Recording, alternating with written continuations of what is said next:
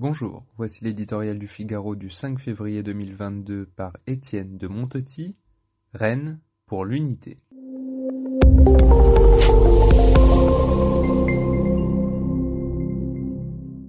Quand Élisabeth II accéda au trône en 1952, le Premier ministre du Royaume-Uni s'appelait Winston Churchill. Et en France, le président de la République, Vincent Auriol.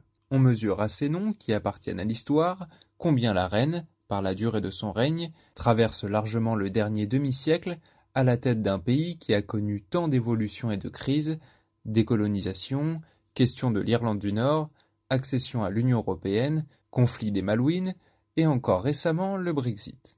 Évidemment, conformément à son statut, la souveraine n'a pas pris part directement à la gestion de ces événements. Il n'empêche, l'ombre du commandeur Élisabeth ne cesse de surplomber la vie du pays. L'histoire française est différente. En 1793, la mort violente du roi Louis XVI a coupé le lien historique entre la France et le principe monarchique. Pourtant, les fondateurs de la Troisième République avaient instauré un mandat de sept ans pour le président ayant compris que le temps long était précieux à un chef d'État, et de Gaulle reprit cette intuition en 1958. Depuis, le pragmatisme politique, ajouté à un certain esprit de calcul, a réduit la durée du mandat à cinq ans. Très vite après une élection, la perspective du terme, et donc du renouvellement, se profile à l'horizon. On conçoit qu'à l'ère numérique, un gouvernement des hommes a probablement besoin de souplesse et de réactivité, mais justement, la reine d'Angleterre ne gouverne pas. Son rôle est autre symbolique, ce qui ne veut pas dire insignifiant.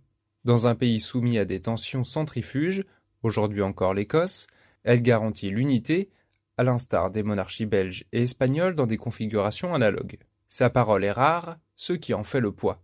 Et notre époque, hypnotisée par le jeunisme et le changement comme valeur en soi, de regarder avec stupéfaction, et peut-être une admiration secrète, une élégante vieille dame de 95 ans jouer sa partition depuis tant d'années avec un mélange unique de discrétion et de popularité.